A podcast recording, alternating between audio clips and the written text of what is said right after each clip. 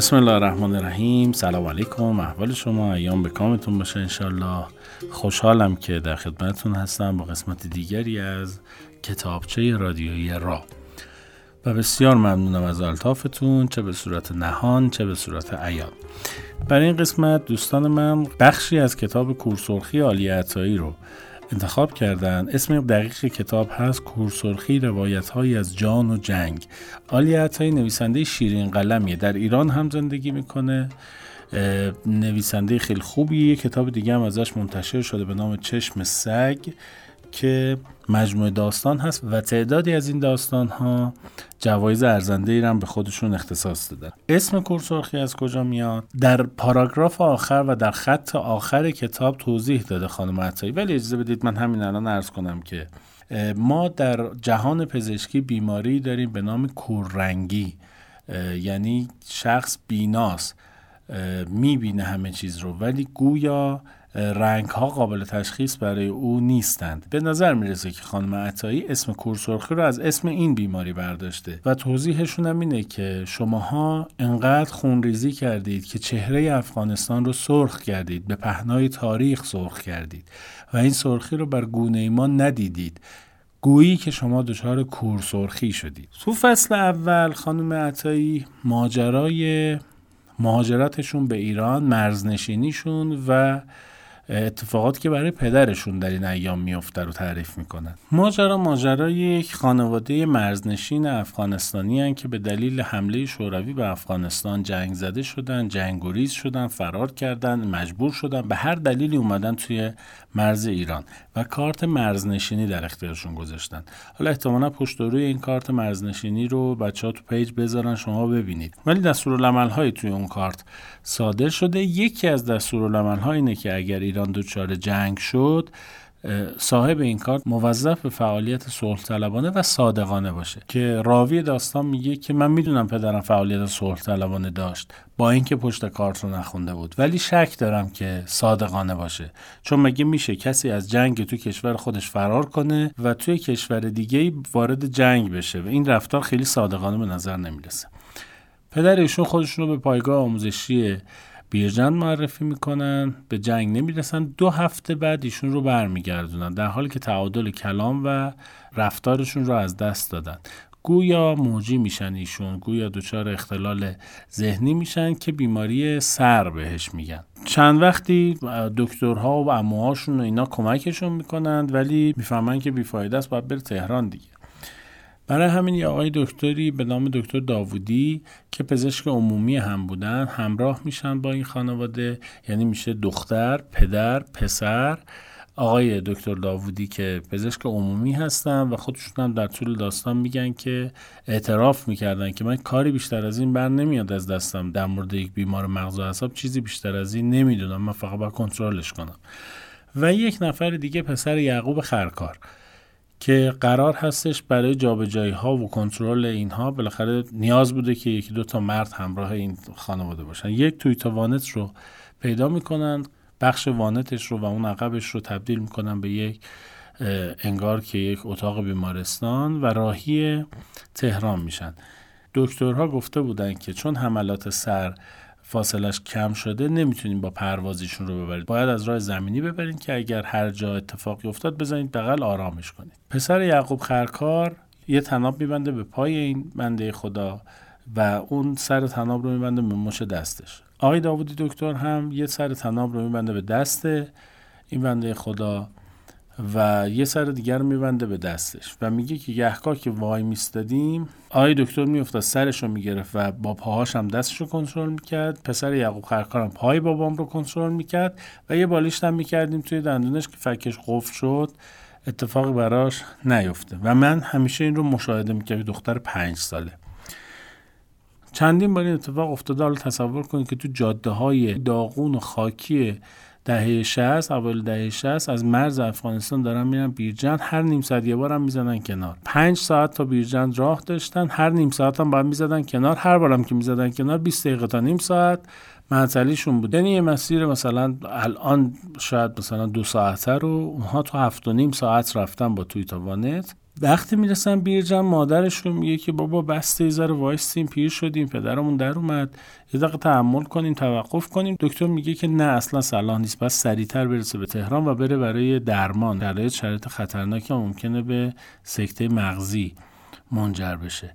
برای همین شبونه را میفتن از بیرجند به سمت تهران. از توی کویر نمک. کل مسیری که بعد می‌رفتن تا تهران 1200 کیلومتر بوده منتها بدی مسیر این بودی که همش از دل کویر داشته رد می‌شده. اینها میگن که ما از بیرجند دیگه راه افتادیم. حوالی خور و بیابانک وایستادیم دیگه غروب و تاریکی هوا و یه چیزی با مامانم سردستی آماده کرد که ما بخوریم. من گفتم نمی‌خورم. میگم مامانم گریه کرد جیغ زد که تو رو خدا. تو رو خدا تو دیگه اذیت نکن. میگه وقتی مامان من گریه زاری کرد و گفت تو رو خدا تو دیگه اذیت نکن من غذامو خوردم. اینجا کتاب با مزه است. غذایم رو خوردم و در حالی که تهوع و دلاشوبه آزارم می‌داد سکوت کردم. آدمی در کودکی هم فهم می‌کند کی حق بیمار شدن ندارد. ما با این بحران طرفیم تو دیگه قوز بالا قوز نشو. میگه راه افتادیم. پسر یعقوب خرکار پایین پای بابام چون باطمه زد خوابید در حالی که گفتم تناب تو دستشه یه سر تنابم به پای بابای ایشون وصله. از اون طرف هم دکتر داوودی یه سرطناب به دست خودش یه سرطناب به دست باباش اونم سرشو گذاشته به وانت و خوابیده. میگه که من دیدم که این کار برای حیوانات می‌کنم برای بابای من نباید این کار بکنم. به این برخورد. تنابا رو باز کردم. میگه بابام تشنج کرد. حالا تصور کنید وسط کویر داریم میرین مامانش و راننده جلو این دوتا مقب خوابن. آلیه هم نشسته توی عقب وانت بیدار داره باباشو نگاه می‌کنه میگه این تشنج کرد سرش بلند شد بالش از زیر سرش در رفت سرش محکم خورد کف وانت. همه از خواب بیدار شدن وانت زد بغل که بیان اینو بگیرم. منتها چون تشنج کرده بود تنابا باز شده بود قبل از تشنج اینا بیدار نشده بودن که بپرن بگیرن. میگه من دیدم بالیش تو الان دیگه نمیشه پیدا کنم. از ترس اینکه دندونای بابام به هم فشرده نشه دست راستم رو کردم تو دهن بابام. آخه بچه این چه کاری بود تو کردی؟ من نمی‌دونم شمایی که دارید صدای ما رو میشنوید درگیر بیماری سر شدید یا نه. من نشدم ندیدم کسی هم که بشه از نزدیکانم. الحمدلله رب العالمین. ولی شنیدم که فک قفل می‌کنه. برای همین میگن یه چیزی بذارید بین دندون که دندونا آسیب نبینن فک آسیب نبینه. این بچه این رو دیده بوده که بالیش می‌ذارن. میگه الان که بالیش نیست دست راستش رو می‌کنه تو دهن باباش و فک باباش رو دست راست یه بچه پنج ساله قفل میشه. میگه صدای خرد شدن استخوانهای ریز پشت دستم رو داشتم میشنیدم. از کنار دهن بابام کف میومد و از دست من خون و همه اینا از کنار دهنش آویزون شده بود. و مادرم داشت جیغ می‌زد. میگه دیگه من از حال رفته بودم. فقط داشتم صدای جیغ مادرم رو میشنیدم و تلاش های داوودی برای اینکه بابام رو کنترل کنن و وقتی که کنترلش کردن فکش رو باز کردن دست منو که آوردن بیرون. حالا تصور کنید چه دستیه دیگه. دست دختر پنج ساله زیر همچین فشاری. میگه که دکتر داوودی اومد دست من رو یه مایه سوزناک ریخت داشتم بتادین ریخته روش دیگه. بتادین ریخته میگه دستم خیلی سوخت. بانداج کردن دیگه منو فرستادن جلو. و میگه که راننده مداوم از من می‌پرسید که درد داری؟ میگه من درد نداشتم و نمیفهمیدم انقدر درد دارم که درد رو نمی‌فهمم. خلاصه می‌رسن تهران میگه چه شهری بود و چه ساختمونه بزرگی بود شهر مدرنی بود. الان ندیدی تهران عالیه خانم. الانش رو باید توصیف کنی. میگه رسیدیم بلوار کشاورز رفتیم بیمارستان ساسان. بیمارستان ساسان بیمارستان سانترال جانبازان اعصاب و روان هست. هنوزم هست. چه وضعیتی هم داره این بیمارستان؟ خیلی دراماتیک اوضاع. بیماران این بیمارستان که خدا انشالله به همهشون سلامتی عاجل بده. میگه بابای من بردن توی سالن بزرگی که دو تا سالن بزرگ بود پرده کشیده بودن قرفه قرفه درست کرده بودن تخت گذاشته بودن و بیماران اصحاب روان مثل بابای من برده بودن اونجا. میگه که توی این بیمارستان بودن دیگه می اومدم میشستم کنار بابام باهاش حرف می‌زدم و یه دستکش مدروزی هم مامانم برام خریده بود. دست می‌کردم که بابام نبینه دستم بانداش شده که نخواد سوال کنه چه اتفاق افتاده. و تا آخر عمر پدرشون پدرش متوجه نمیشه دست راست این چه بلایی سرش اومده. میگه ما تو این بیمارستان بودیم وقتی که می‌دیدم دکتر میاد میگه می‌گفت مرد خراسانی امروز چطوری؟ این حرفها و پدرم میخندید. می‌گفت من دیگه دنیا رو به هم داده بودن لیلی می‌کردم کف کاشیه بیمارستان و کیف می‌کردم و حال می‌کردم. یه ماجرایی داشتم. ولی خوشحال بودم که پدرم رو زنده نگه داشتن و سالمش کردن و البته سرش هیچ وقت خوب نشد. میگه که مجبور بود روزی هشت تا قرص قوی بخوره برای اینکه این سر رو کنترل کنه. یک بار که توی بیمارستان بودن یه دفعه صدای آژیر میشنوند. اون موقع نمی‌دونم اهالی دهه 60 صدای ما رو میشنون یا نه. به ما خبر بدید اگر میشنوید. آژیر قرمز پخش می‌شد. اونهایی که نشنیدن احتمالا اینجوری بود.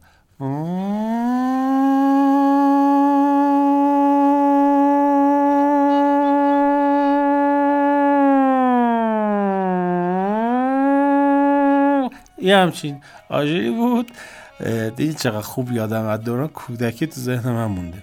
این آجیر که می‌زد همه مردم موظف بودند یه صدایی هم میمد صدایی که میشنوید صدای آژیر قرمز است و معنی و مفهوم آن این است که منزل را ترک و به پناهگاه بروید. یه همچین چیزی هم روش میومد میگه بیمارستان چراغاش خاموش شد چراغای قرمز روشن شد. برای اینکه قابل تشخیص نباشه. چراغا خاموش میگن که هواپیماها نبینن. کجا رو دارن می‌زنن؟ چون اگه پر نور بود می‌زدن دیگه. میگه همه شروع کردن دویدن رفتن یه جای دیگه. در حالی که دست و پای بابای منو با زنجیر بسته بودن به تخت. مامان من اومد منو بغل کنه. ببره من شروع کردم زجه زدن و گریه کردن چسبیدن به نیم کرد. میگم مامانم جیغ می‌زد من جیغ می‌زدم. مامانم جیغ می‌زد من جیغ می‌زدم. می‌گفتم کجا دارید منو می‌برید وقتی بابام نمی‌تونه بیاد؟ مامانم میگه بعد بریم پناهگاه. می‌گفتم پس چرا بابامو نمی‌برید پناهگاه؟ ببین الهی قربونت بر دخترها میگن باباییان اینه یکی از نشانه هاش می‌گفت یادمه دادی که پرستار زد که دختر لجباز. پاشو بیا بریم. می‌گفت تو همین گیر و دار بودیم که یه آژیر دیگه اومد چراغا روشن شد آژیر سفید پخش شده گویا حمله هوایی خونسا شده بود یا بالاخره تمام شده بود. میگه من اینجاشو بزنین از رو براتون بخوام ببینید چقدر درد داره این یه تیکه صحبتش. رقتبار است که جنگ زده باشی و در خاکی دیگر معنی جنگ را بفهمی. و بعدها چنان با وحشت کمونیسم و طالب و داعش سر کنی که بدانی باز این کشور از آن یکی کشور جنگ بهتری داشته که لاقل قبل مردن با آژیر به آدمها خبر می‌دادند که شاید بمیرند و حواسشان به جان آخرشان باشد. میگه حداقل تو ایران آژیر می‌دادن می‌گفتن ممکنه بمیری. تو افغانستان آژیر هم نمی‌زدن. یهو میمردیم ما. شر جنگ از سر مردم جهان انشاءالله که کم بشه.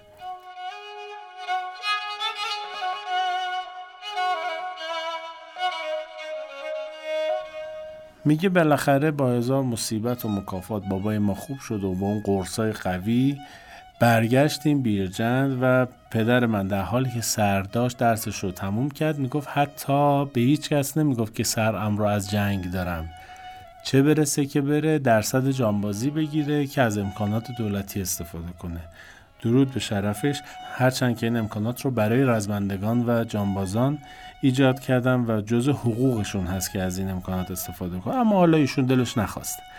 میگه خودش تو کشاورزی معرفی کرده که معلم دانشگاهه. تدریس می‌کرده تو دانشگاه سالها و میگه که هر وقت که سر کلاس می‌رفته اول می‌گفته که آقا بچه من مسروعم ممکنه حمله ای بهم دست بده. اگر دست داد ناراحت نشین نگران نشین. مثلا اگر لطف کردین این کار رو هم در حق من بکنید به هر حال میگه که ایشون مثلا تو دهه سوم زندگی تو 26 7 سالگی جانباز شد و تو 56 7 سالگی انقدر قرص خورد. بعد از سی سال خوردن قرص های قوی رسوب این قرص های مسکن قوی مغز قلب ایشون رو از کار انداخت. و وقتی که من رفتم در حالی که میگه دندوناشو از دست داده بود و دندون مصنوعی گذاشته بود میگه من رفتم بالا سرشتم دندوناشو در آوردم و ایشون دیگه گویا راحت شده. جان از تنش بیرون رفته و این جسم رنجور رو تحویل خاک داد پدر من. میگه من تمام آن چیزی که از پدرم برامون همین یه دست دندون بود. رفتم رو نیمکت دانشگاه نشستم. فک پایینش رو گذاشتم رو نیمکت. دست چپم رو گذاشتم روی فک پایین. فک بالا رو گذاشتم روی دستم. و شروع کردم فشار دادن دیدم دستم میلرزه. میگه حتی به بابام هرگز نگفتم که پشت کیبورد که میشینم دست راستم تیر می‌کشه. میگه دیدم دستم نمیره این فک بالا رو فشار بدم. یه آجر از تو پیاده رو ورداشتم. فک بالا رو دست چپم بود. محکم با آجر کوبیدم رو فک بالا و دستم بین دو تا فک مصنوعی بابام تیر کشید. میگه با دردی که احساس کردم با درد پدرم دوباره جانم تازه شد. به شخص تعظیم می‌کنم به همه کسانی که سرفرازانه برای خاکشون دارن میجنگن و سرزمینشون براشون مهمه. تعظیم می‌کنم به همشون و آرزو می‌کنم که سایه جنگ از سر همه مردم دنیا برداشته بشه. این کتاب کورسرخی خانم عالی عطایی رو اگر دوست داشتید برید بخونید و اگر احساس می‌کنین که دوستانتون دقدق مندند و این قصه ها ممکنه تغییر احوال براشون ایجاد کنه و دقدق من مخصوصا در قصه افغانستان هستند براشون ارسال کنید تا اونها هم بشنون شما هم اگر نظری داشتین کامنت کنید خیلی مخلصیم عزیزین یا علی. یا